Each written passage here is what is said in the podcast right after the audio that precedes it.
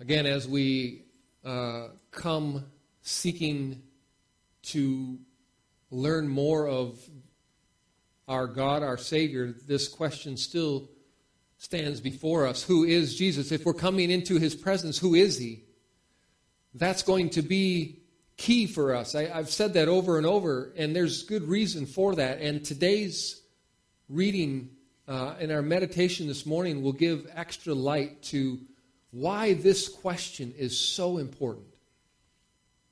It will be brought up uh, even by Jesus. So we'll be looking at uh, just uh, four verses there uh, from Mark chapter 8, uh, starting at verse 27. And Jesus went on with his disciples to the villages of Caesarea Philippi. And on the way, he asked his disciples, Who do people say that I am? And they told him, John the Baptist, and others say Elijah, and others one of the prophets. And he asked them, But who do you say that I am? Peter answered him, You are the Christ. And he strictly charged them to tell no one about him.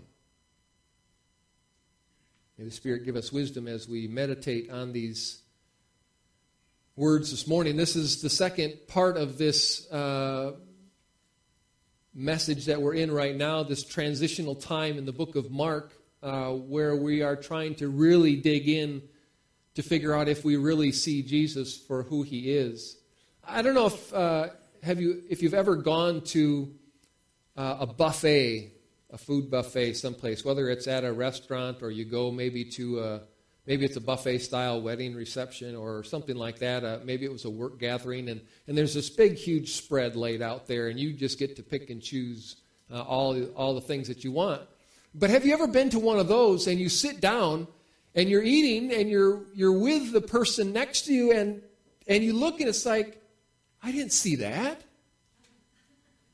And you're disappointed that you were up there and all that stuff was in front of you, and you, you got it's not like you got bad food, you got to cherry pick from everything, but I missed that. That's disappointing, isn't it? Especially when you go back up and you realize that it's no longer there. We go into those buffet lines and uh, we're usually hungry because they happen around mealtime, and we, we have our favorites. Uh, at, at Thanksgiving time, I'm always looking for the pumpkin pie. I'm looking for the mashed potatoes and gravy. Now, all the other stuff is just kind of icing on the cake to mix metaphors here, but but sometimes, maybe in that uh, setting, there was a maybe it's too early for that. There was maybe a piece of banquette there, and I missed it because I was so focused on the pumpkin pie and the mashed potatoes. And you realize that you had missed what was just laid right out there in front of you. It wasn't hidden, I just didn't see it. We're going to see what that looks like when it's Jesus being presented.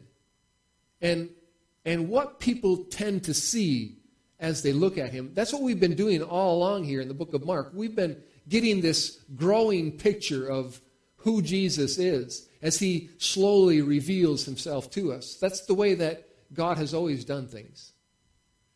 Slowly, patiently, progressively. When we, when we read about the creation story at the beginning, God just gives us some, some broad strokes there and a lot of unanswered questions. And he talks about how he did it and the people that he created and how quickly we fell into sin. And the story continues to unfold, and you begin to see that God reveals a little bit more and a little bit more so that there's this growing knowledge for his people and for the world about who God is, and now specifically who Jesus is as he's walking the earth back in his day. So, we get to this place now, and like every uh, good teacher, Uh, you, you quiz your students from time to time. I never liked that either, especially not the pop quiz. And that's what this is. This is a pop quiz for the, for the disciples. And, and the question that we're going to wrestle is, with is what's the consensus? That's what, that's what Jesus is asking. As they're, as they're going along, Jesus is asking them, what's the consensus of the crowd? In all that you've seen, in the way people interact with me, who do people say that I am? What's your assessment on who they think I am? See, this is, this is actually the easy part of the test. Who do people say that I am? It's, it's much easier to answer for somebody else. So you get these, you get these replies. Well, um, maybe he's uh, people, some of the people are saying that he's John the Baptist, which is interesting because John the Baptist has come and gone already. Uh, but this was, the, this was a popular notion of that time that he might be John the Baptist again. We see that when we look at uh, Mark 6, verse 14. Uh, King Herod heard uh, of things that were going on, heard of it, for Jesus' name had become known. Herod had heard about this Jesus. Some said, John the Baptist has been raised from the dead. That's why these miraculous powers are at work in him. This was Herod's opinion. This was also the, the growing consensus of some of the people around there because Herod had put John to death. Maybe John came back from the dead and he's now walking in this person we now know as Jesus. This was a one of the common things that people were thinking. Others, others thought, well, maybe he's Elijah. Again, if I mean, if maybe you could make the excuse that John wasn't really put to death, uh, put, put, to death. Um, although I think losing your head finalizes that. But maybe they were misunderstood, and that he maybe it was somebody else. Maybe they didn't know. So maybe this still is John, and maybe they didn't see the two side by side. But Elijah I mean, Elijah's been gone for a long time now. Um, maybe he's returned from dead. Look at uh, Malachi 4 or 5. This is, this is where people would think that. Behold, I will send you Elijah the prophet before the great and awesome day of the Lord comes. Maybe, as people were expecting, Elijah would come back. Because that's what that's what Scripture tells us. Elijah is going to come back. So maybe this is Elijah because this one maybe makes a little bit more sense than John the Baptist. Because you remember Elijah, right? He didn't die, he was just taken up. He was a miracle working prophet. And he was just taken up. So, with this and with all of that information, it's very likely that he could be Elijah. That was one of the other growing opinions. Uh, maybe it's just maybe it's just some of the other ones. Uh, maybe maybe this idea here that Elijah is coming back is what uh, John the Baptist's disciples and himself were wrestling with when he says in, in uh, Matthew 11. Now, when John heard in prison about the deeds of the Christ, he sent word by his disciples John had also heard what Jesus was doing. I don't know that they crossed paths much after Jesus was baptized by John. So John's in prison and he hears of what Jesus the Christ is doing, and he sent word by his disciples and said to him, Are you the one who is to come, or shall we look for another? Is it possible that this is what John and his disciples were thinking? Questioning? He does miraculous things. Is this the one who is to come or somebody else? Is, is it just possibly that he is Elijah the precursor? Or is he the real one? Even John and his disciples wrestled with that. And, and others were saying maybe it's just one of the prophets. You know, all of them, every one of them, were just, I don't want to say it that way, every one of them were prophets. John, the last prophet before Christ, uh, Elijah, one of the forerunners of the prophets, and, and maybe it's just, just somebody else. Maybe it's another prophet. Which, you know, is not a bad place to start. It's not a, it's not a bad uh, perspective entirely for the crowds to have. Uh, one kind of deals in superstition, where uh, one comes back from the dead. Uh, another one believes that because he didn't die and he's promised to return, that maybe that happens. But they're all prophets. There's something uh, to understand about what they were thinking. Maybe, maybe it's just somebody else that's going to tell us. And so far, the consensus here is that Jesus is one of the prophets. And again, that's not a bad place to start. But, but maybe that's the, the limited sight of the crowd so far. They only see him as a prophet. Obviously, he's, he's a prophet like Elijah who did miraculous things, but they're still missing a major component of who Jesus wants them to be able to see about who he is.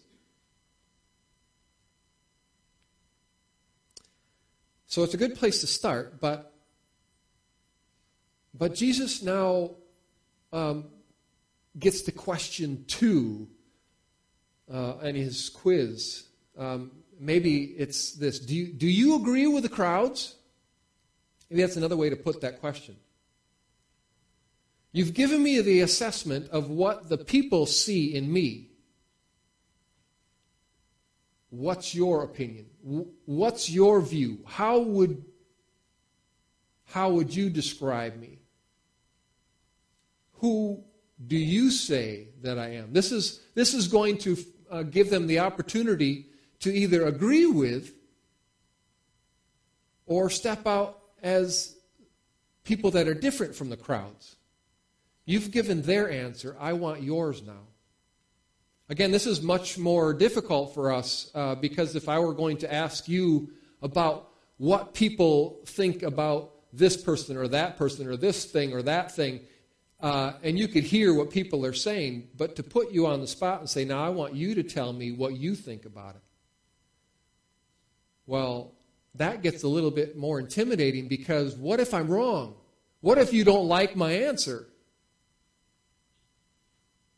This, this gets to be a little bit uh, more difficult to answer.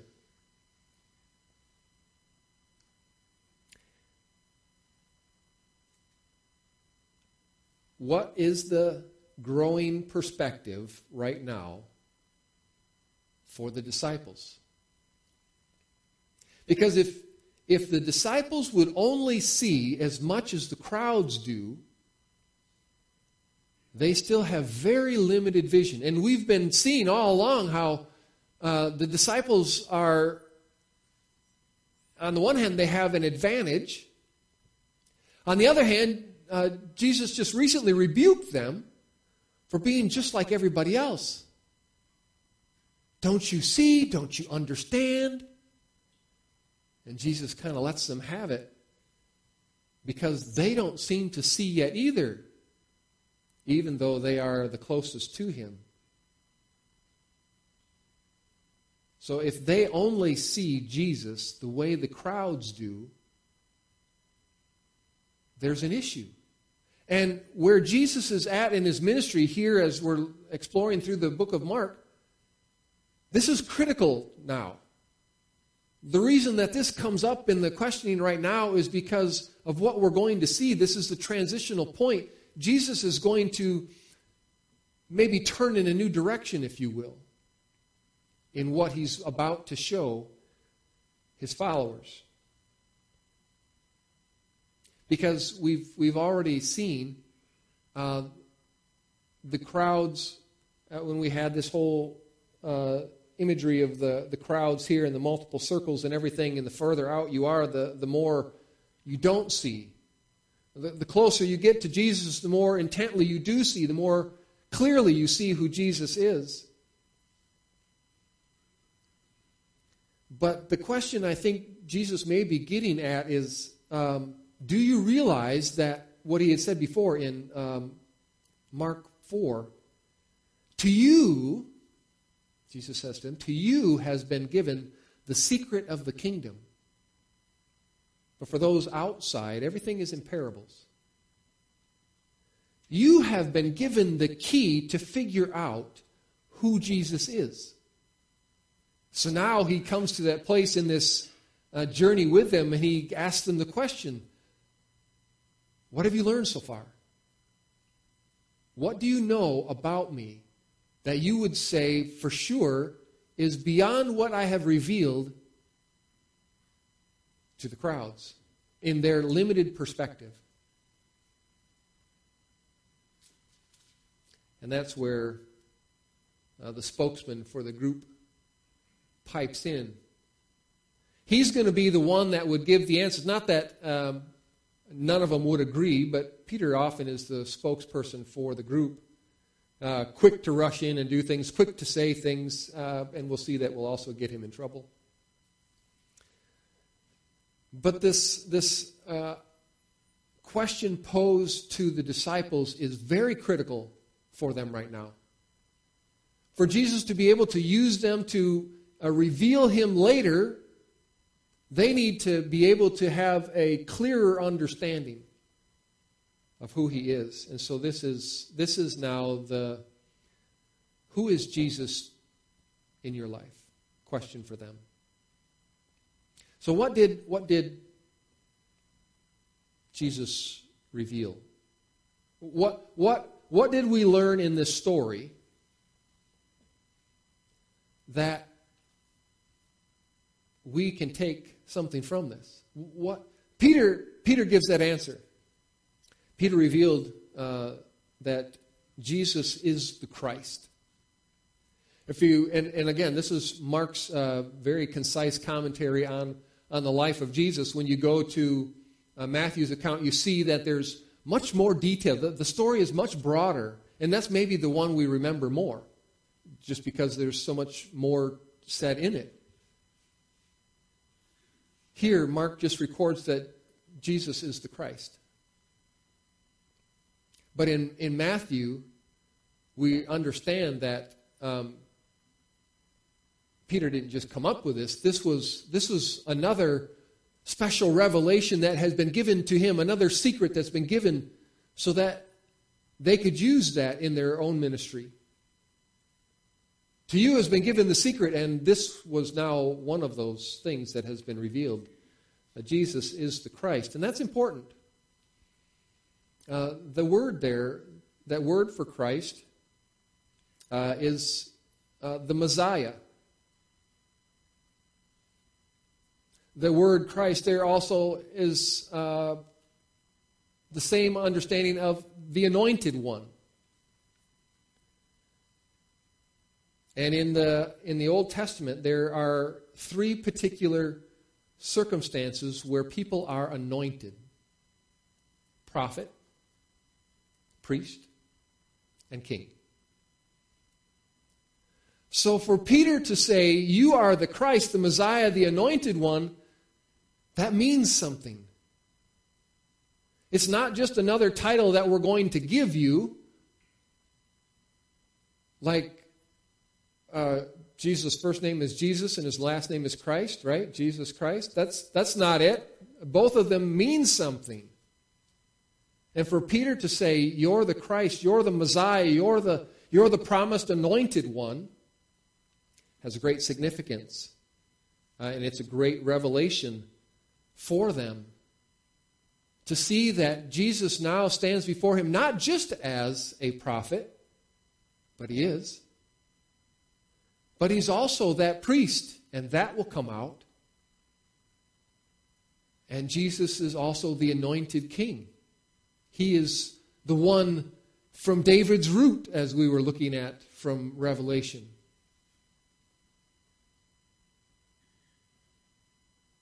there is this one that now stands before them that is being uh, revealed to them in ways that are meant to reshape their thinking, to transform their thinking, to uh, characterize their existence. This is now the one who is anointed by God to rule prophet, priest, and king. Another thing that's uh, been shown to us is that this happens along the way. Verse 27 uh, gives us that indication that as they were going along the way, Jesus asked this question. I think there's maybe more to that than just, hey, we're, we're walking along, and I, and I wanted to uh, ask you, as long as we're just kind of walking alongside the road, I wanted to ask you a question. I think because of the transitional nature of where this is happening in the book of Mark, there's this along the way aspect of Jesus teaching his disciples, and every step along the way, Jesus intends to reveal more of himself. And this is exactly what's going to happen next. Jesus is going to begin to reveal the very purpose for which he came. What what lies down the road yet. And as, so as they're traveling along the way, it's on the way to someplace, it's on the way to accomplish something. And Jesus is revealing this to them now at this particular place along the way in this journey of Jesus' life and ministry so that they will be able to have a clear understanding, as much as that's possible yet, for the disciples. And we'll find out that even for the disciples, even to the ones that the secret has been given to, this is still very hard for them to understand. And then you get to the end. And let's just read that verse there. And he strictly charged them to tell no one about him. He said that to the demon possessed, those that were healed of different things. Every step along the way, Jesus continues to tell the people out there someplace, the ones that he's dealing with in the crowd, don't say anything. And now, what he does, as he asks the disciples this all important question, is when, he's, when they give the answer, don't you tell anybody either that strike you as odd? I mean, isn't this what Jesus wants us to know? I mean, it seemed kind of odd all along the way that Jesus would instruct everybody else not to tell. Maybe, maybe he would tell them not to say because we see that they have a limited view. If you just tell people that he's a healer, they're going to flock to him for every ailment that they have. If, if he's only revealed to them as the one who gives you bread and fish, well, then I'm hungry, let's go. But why, when they have this dialogue with Jesus and they give the correct answer, why does Jesus say now, now that they have more of the complete picture, why not tell everybody? We sing a song from time to time. Go tell it on the mountain. And Jesus is saying, don't tell anyone. And he strictly charged them not to tell anyone. Why not? It's not time yet. The circumstances are not re- people are not ready to hear that. In fact, the disciples are not even sure uh, Jesus is quite sure that the disciples, if they would tell that right now, they would get it wrong too. Galatians tells us that um, the, the coming of Jesus happened at just the right time. At just the right time, God sent his Son into the world, born of a woman, born under the law, to redeem those under the law at just the right time. God always does things just in the right time. I hope you've been uh, a witness to that in your own life as well. At just the right time, God intervened or God showed you something. And now is not the right time. The political atmosphere uh, in Rome around the Jewish people and everything is so volatile right now and it's going to get worse. that if Jesus would be seen to be the king, they, they see him as the prophet, but what if they saw him as the king? When they're under oppression from the Roman rule. I think the temptation would be to try to get out from underneath this Roman oppression and have our nation be built up to the way we'd like it to be again. And Jesus wants them to see far beyond that. You know, we dealt a lot with that this past year, too, where Christians even figured if, if the right king, if you will, were on the throne here, then our lives as Christians would be under control. And if the wrong king gets in, it's going to go downhill fast for God's people. We still have that idea of thinking of Jesus as this political person that's going to influence the political world in which we live. But that's not what Jesus wants them to understand. He's going to reveal later that, yes, you say I'm a king, but I'm not the kind of king you think I am, nor am I the kind of king that you expect me to be. He's a much more significant king than that, in a kingdom that is uh, one that has not been fully seen ever before. And so,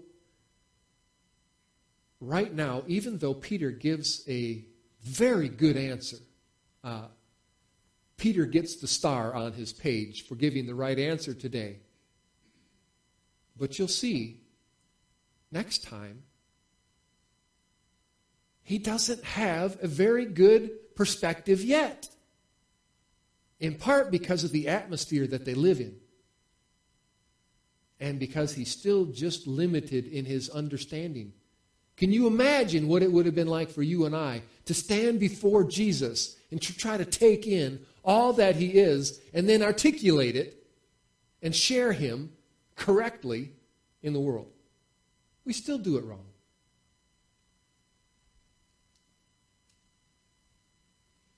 You and I, though, we have uh, been given the task, as the disciples were. Their, their task is about ready to take place. Ours is already here upon us because of where we are in history and our relationship to Jesus and what he's done for us through the cross, the grave, and his resurrection we have been given the task of showing the world who Jesus really is. That's always been the call of God's people. Again, if, you, if you're part of the going through Scripture in a year uh, with us, you should be recognizing some of the things that are being revealed already back in Genesis and Exodus, and we're what, halfway through or whatever, halfway through the book of Exodus now, we should be seeing things in there that keep coming back up in Scripture. And God had already revealed a little bit of that back then. I will make you a, a kingdom of priests. Has already been revealed. Peter would give that reminder later on.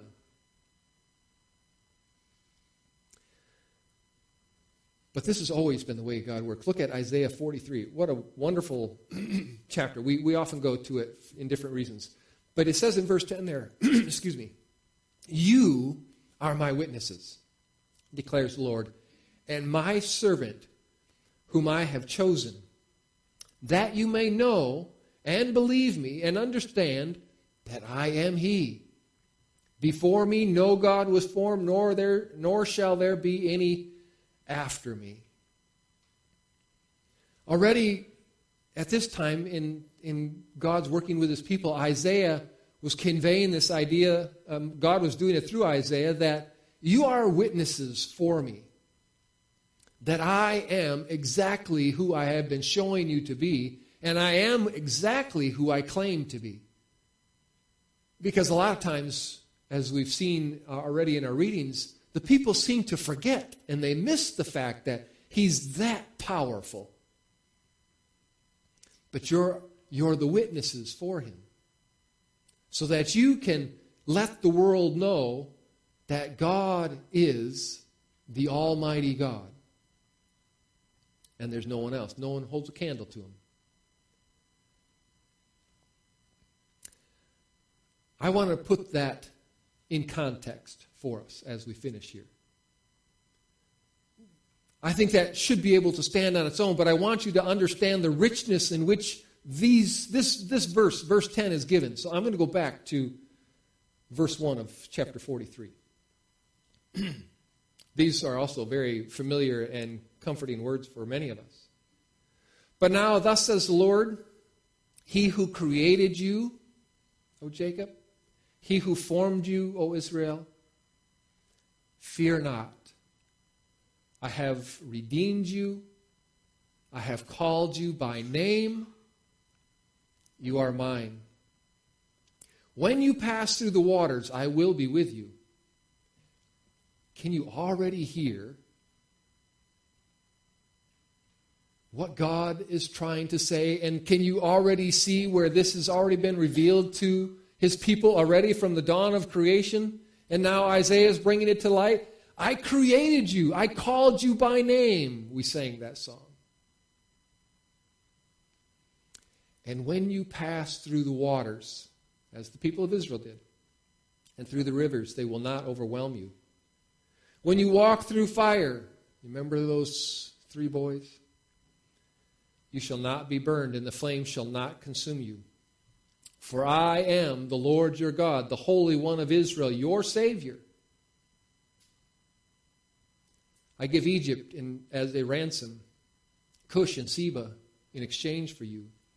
Because you are precious in my eyes and honored, and I love you, I give men in, exchange, in, in return for you, peoples in exchange for your life. Fear not. I am with you. Second time. Uh, we need that constant reminder. You don't need to fear when you understand who God is and that He's still in control of all things. I will bring your offspring from the east, and from the west I will gather you. I will say to the north, Give up, and to the south, Do not withhold. Bring my sons from afar and my daughters from the end of the earth. Everyone who is called by my name, whom I created for my glory, whom I formed and made. Bring out the people. What people? Bring out the people who are blind, yet have eyes, who are deaf, yet have ears. Just where we've been here already in our understanding of Mark. People that have eyes but cannot see, ears and they cannot hear. Bring those people, God says. And the nations gather together and the peoples assemble. Who among them can declare this and show us the former things? Let them bring their witness to prove them right, and let them hear and say, It is true. You are my witnesses, again, declares the Lord, my servant whom I have chosen, that you may know and believe me and understand that I am He. Before me no God was formed, nor shall there be any after me. I am the Lord, and besides me there is no Savior. I declared and saved and proclaimed when there was no strange God among you. And you are my witnesses, declares the Lord, and I am God. God has always called us to be witnesses for Him. The people of Israel had opportunity all along the way to give glory to God, even in their sinful moments people were actually asked, or told, give glory to God. Tell me, what did you do?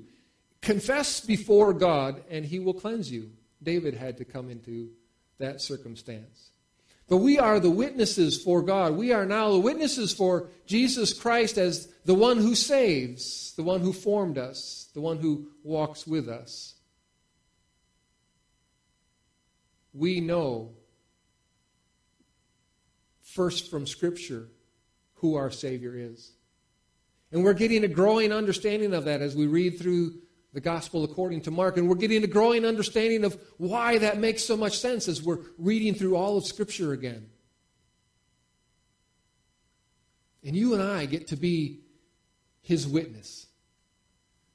You and I have the wonderful task of revealing Jesus to the world so that they can see. Because, brothers and sisters, when you're still on the outside, you don't see so clearly yet. And the world needs people like you and me to go out and tell people who Jesus really is. And as we grow in our understanding of that and are reminded of it afresh again, it should encourage us to make sure that what people really know most about us is who we belong to, whose name we have. We get to be witnesses of that person to the world. Do you see who Jesus is? Are you ready to go out and be his witness? Let's pray.